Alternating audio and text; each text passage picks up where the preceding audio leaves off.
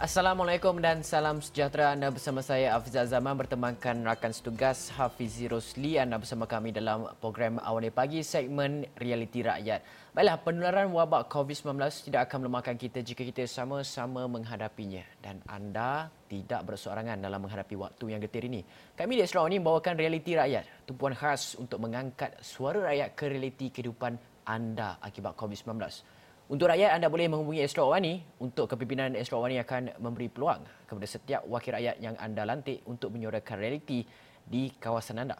Dan semestinya ekonomi juga adalah sangat penting oleh itu dari sekecil-kecil usahawan mikro, PKS sehinggalah perniagaan gedung besar dan ini merupakan platform untuk anda suarakan isu dan juga inovasi yang diperlukan.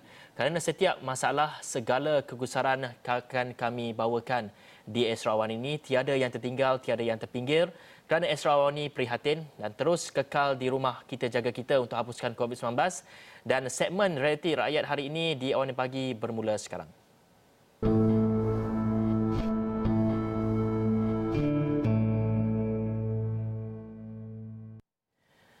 Baik, bercakap mengenai uh, perintah kawalan pergerakan, pelaksanaan perintah kawalan pergerakan PKP ini sudah semestinya uh, ramai yang terkesan dan kita dapat saksikan ada juga isi rumah yang hilang punca pendapatan dan juga mereka tidak mampu lagi untuk membeli barangan keperluan dan sebagainya. Maka terdapatnya satu organisasi ataupun satu uh, syarikat ataupun perusahaan sosial ini yang mendekati ataupun yang uh, memberikan uh, saluran ataupun menyalurkan makanan-makanan kepada mereka yang memerlukan dan usaha ini kita akan uh, bercakap lebih lanjut bersama dengan pengasas Masalah WIS iaitu Kuhan Pati. Selamat pagi Kuhan. Selamat pagi. Baik Kuhan, kalau kita tahu uh, Masalah WIS ini satu perusahaan sosial yang uh, mungkin boleh saya katakan uh, tidak uh, menjadikan fokus keuntungan semata-mata. Jadi kita sebenarnya kita nak uh, lebih uh, mengetahui dari segi ramai yang sebelum ini mungkin ramai tidak mengetahui uh, konsep yang dibawakan masalah WIS ini dan difahamkan ia merupakan kesuanan ataupun perusahaan sosial yang membuat kutipan sumbangan dan juga kita ingin tahu mungkin dapat dikongsikan bagaimana ia disalurkan kepada orang yang memerlukan dalam bentuk apa dan siapa sasarannya. Okey, alright. Um, so Masalah Wheels adalah uh, uh, sebuah perusahaan sosial yang diasaskan pada tahun 2015. Uh, tujuannya actually untuk uh, memperkasakan uh, belia berisiko tinggi melalui kegiatan uh, ekonomi iaitu melalui F&B. So selepas PKP diumumkan pada bulan Mac, uh, kami uh, melancarkan uh, suatu inisiatif yang dikenali pasti sebagai Food Without Borders. Now, Food Without Borders ni uh, menggunakan sistem pay forward, uh, suatu inovasi sosial uh, yang menggunakan platform e-commerce uh, atas talian. So, sesiapa uh, orang awam atau uh, pihak swasta atau pihak uh, uh, kerajaan yang ingin menghulurkan uh, bantuan kepada golongan yang memerlukan, mereka hanyalah perlu membuat uh, pada uh, laman sesawang payforward.masalahwil.com. Uh, Selepas tu, apa yang kami buat ialah uh, virtual meals atau uh, yang yang uh, berjaya dikumpulkan virtual meals ni akan dihantar kepada golongan yang memerlukan. So untuk masalah meals, golongan yang memerlukan ni uh, dia, dia ada banyak kategori. So kategori yang pertama ialah golongan uh, isi rumah yang berpendapatan dalam kategori B40. Uh, bagaimana uh, kami mengenal pasti kami uh, buat kerjasama dengan uh, pihak Jabatan Perdana Menteri uh, ICU uh, mengenal pasti isi rumah ni Lepas tu setiap hari kami menghantar uh, pack makanan untuk mereka uh, uh, uh, makan dan selain itu kami juga menghantar uh, pack provision uh, bahan asas makanan untuk beberapa minggu ini. Uh, selain itu kami juga uh, menghulurkan bantuan kepada uh, frontliners uh, daripada kategori uh, perubatan, uh, keselamatan uh, dan uh, juga sanitasi. Dan juga pelajar-pelajar universiti yang tidak dapat pulang ke rumah, uh, kami juga menghulurkan bantuan uh, makanan kepada mereka. So, semua ini adalah daripada orang awam, uh, daripada pihak swasta, uh, kerajaan kepada yang memerlukan. Hmm. Uh, Kuhan, dalam masa yang sama juga sekarang ni hangat dibincangkan di media sosial sekarang ini. Kita tahu apa yang NGO-NGO lakukan dan laksanakan dan terdapat rakyat Malaysia yang uh, memerlukan, sangat-sangat perlukan. Tapi dalam masa yang sama, anda sebagai uh, satu organisasi yang uh, tidak mengira sebarang latar belakang dan sebagainya, terdapat juga pihak-pihak contohnya mereka yang tidak berdokumen, mereka yang uh, daripada pelarian dan sebagainya. Mereka ini juga perlu uh, kita lihat dalam usaha kita uh, satu aspek kemanusiaan, satu lagi dari aspek uh, kita sebagai rakyat yang bertamadun dan sebagainya perlu uh, membantu mereka ini.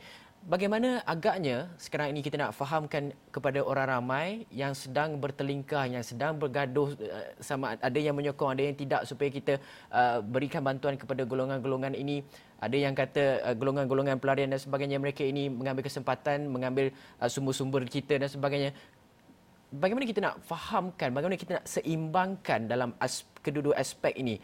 Kita membantu mereka tapi dalam masa yang sama mereka perlu lihat bahawa bantuan ini adalah bantuan yang sementara anda perlu berusaha sendiri ke macam mana. Ah, pihak NGO seperti organisasi seperti Kuhan pastinya ada pandangan tersendiri mengenai uh, mereka ini. Bagaimana Wuhan? Kuhan. Okey. So kalau kita lihat daripada uh, segi uh, makanan yang kami uh, berjaya pengumpul, uh, hampir 9% makanan diberikan kepada golongan pelarian dan juga golongan uh, gelandangan. So kalau lihat daripada aspek perusahaan sosial, perusahaan sosial ini menumpukan kepada uh, aspek sosial iaitu uh, objektif untuk uh, memberi uh, bantuan kepada uh, sesiapa yang memerlukan daripada aspek kemanusiaan. So untuk uh, untuk masalah will uh, walaupun mereka pelarian, mereka juga uh, salah satu uh, daripada kita orang juga, uh, mereka juga manusia uh, yang perlu makan, mereka juga manusia yang perlukan bantuan. Uh, so daripada uh, aspek uh, menghulurkan uh, pack makanan, uh, kami tidak uh, mensisihkan mereka daripada uh, golongan yang memerlukan. Kami juga memberikan sebarang uh, jenis uh, bantuan yang dapat uh, dikumpul. Boleh Kuan kongsikan ketika PKP ini apa agaknya kekangan dan juga cabaran yang dihadapi uh, untuk menyalurkan bantuan ini kerana sebelum ini kita dapat uh, lihat uh, kerajaan telah memutuskan agar segala bantuan daripada NGO ini mesti disalurkan kepada JKM ataupun pihak berkuasa ataupun kerajaan sendiri untuk penyaluran. Dan bagaimana melihat kepada isu ini? Dan mungkin ada SOP untuk sekelawan ini yang perlu dipraktikkan. Bagaimana sebenarnya ia memberi impak kepada usaha untuk penyaluran makanan ini semua. Okey, so kalau kita lihat daripada skop yang lebih besar, uh, keusahawan sosial atau perusahaan sosial ni uh, adalah model hybrid. Uh, hybrid di antara uh, bisnes tradisional uh, dan juga NGO. So kalau kita lihat perusahaan sosial macam Masalah Wheels ni, mereka ada uh, this, uh, lesen dalam uh, di bawah uh, essential services. So dalam dari segi menghantar makanan uh, adalah sesuatu yang uh, biasa, iaitu menggunakan penghantaran uh, uh, syarikat penghantaran macam uh, uh, Mr. Speedy, uh, Lalamu, seperti biasa. So, sesiapa yang order makanan, uh, kita menghantar makanan uh, melalui uh, riders ini. So, sama juga uh, dari segi uh, penghantaran makanan kepada golongan yang memerlukan, uh, dari segi uh, sebuah restoran yang uh, masih beroperasi, uh, kami menghantar makanan menggunakan SOP yang uh, ditetapkan oleh pihak badan berkuasa tempatan dan juga uh, KKM. So, kita ada uh, contactless delivery. So, pack makanan yang disediakan untuk golongan yang memerlukan ini uh, hanyalah dibiarkan di uh, sesuatu tempat yang dihaskan dan yang uh, riders kami akan just pick up daripada dari segi contactless delivery dan menghantar makanan kepada uh, pihak rela yang di uh, di assign di tempat-tempat PPR ni dan pihak rela yang akan mengedarkan makanan ke rumah uh, rumah. So yang ni actually memang mengikut SOP dan juga uh, mengikut uh, uh, dari segi SME pula mengikut uh, under uh, listed essential services.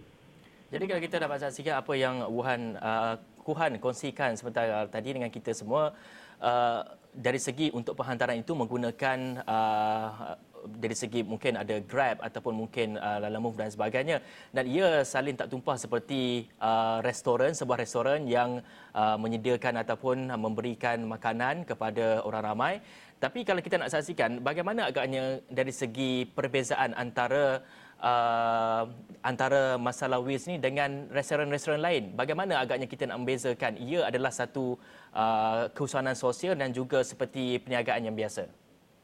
Okey. So, kalau kita lihat uh, dari segi restoran lain, uh, tujuannya adalah untuk mem, uh, menjual makanan untuk meraih keuntungan. Kalau kita lihat uh, kepada pihak NGO, uh, tujuan mereka adalah untuk membantu uh, sesuatu golongan yang memerlukannya. Tapi kalau lihat daripada uh, masalah will, iaitu aspek uh, perusahaan sosial, uh, kita adalah hybrid iaitu uh, mem- kita mempunyai social objective uh, untuk membantu golongan yang memerlukan tetapi menggunakan sesuatu sistem yang mapan, sustainable, iaitu menggunakan uh, suatu konsep bisnes daripada keuntungan yang di, uh, yang dapat daripada bisnes ni kita gunakan untuk menyalurkan kepada golongan yang memerlukan agar kita dapat memenuhi uh, objektif sosial yang ditetapkan. Kuhan, dalam masa yang sama juga kan, uh, sekarang ni banyak sangat macam organisasi seperti uh, uh, Kuhannya pengasas masalah Wills banyak sangat uh, bantuan-bantuan yang disalurkan dan sebagainya tapi dalam masa yang sama juga ada individu yang sebelum ini tak pernah terima bantuan tak pernah dapat uh, makanan dan sebagainya. Ada individu segelintir daripada mereka ini yang mempersoalkan eh hari ini dapat uh, sekian sekian sekian saja. Hari ini dapat yang tak berasa lah tak rasa lah berbagai uh, semua kan. So benda-benda seperti ini bagaimana uh, organisasi seperti uh, masalah Wills tackle untuk memastikan bahawa nak nak dalam masa memberi bantuan tapi dalam masa yang sama juga kita nak didik masyarakat supaya uh, apa peradaban supaya uh, terima budaya-budaya ini uh, nilai-nilai murni baru develop dalam diri mereka bahawa oh okey saya terima ini tapi dalam masa yang sama ada lagi orang yang tak dapat langsung pun. Uh, nilai-nilai murni seperti ini perlu kita uh, sematkan dalam masa dalam masa kita bagi bantuan tapi nilai murni pun kita sematkan juga kepada mereka. Bagaimana uh, Kuhan okey uh, actually soalan yang wajar. Memang uh, untuk masalah wheels uh, Uh, sepanjang tempoh PKP ini kita telah mengedarkan hampir uh, 24,000 pack makanan kepada uh, golongan yang memerlukan.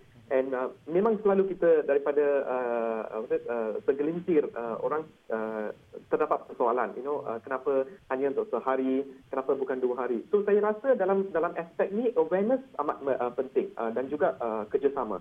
So kalau uh, lihat daripada aspek awareness, uh, uh, kami tidak actually uh, uh, tidak hanya just stop kat situ dan hantar makanan saja. Tetapi kami uh, membuat satu relationship dengan sesiapa yang menerima. Contohnya kalau kita lihat daripada golongan PPR uh, setiap golongan uh, setiap PPR ni kita lantik seorang uh, wakil.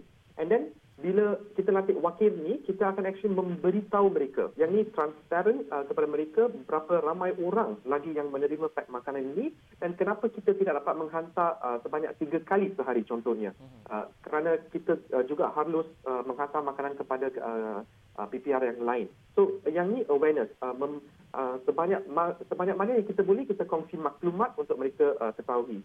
Daripada aspek kedua, kami juga tidak dapat uh, uh, just biarkan je uh, kalau tengok uh, daripada uh, segi uh, kebimbangan mereka. So usaha sama dengan NGO lain dan juga usaha sama dengan pihak swasta atau kerajaan juga amat penting dalam uh, situasi ini. So kalau kita tak tidak dapat uh, menghantar makanan untuk tiga hari, kita akan uh, melihat kalau uh, NGO atau uh, uh, pihak swasta atau kerajaan lain boleh membantu untuk uh, komplement dengan bahan asas makanan yang lain. Uh, so yang ini serba sedikit dapat membantu mereka juga.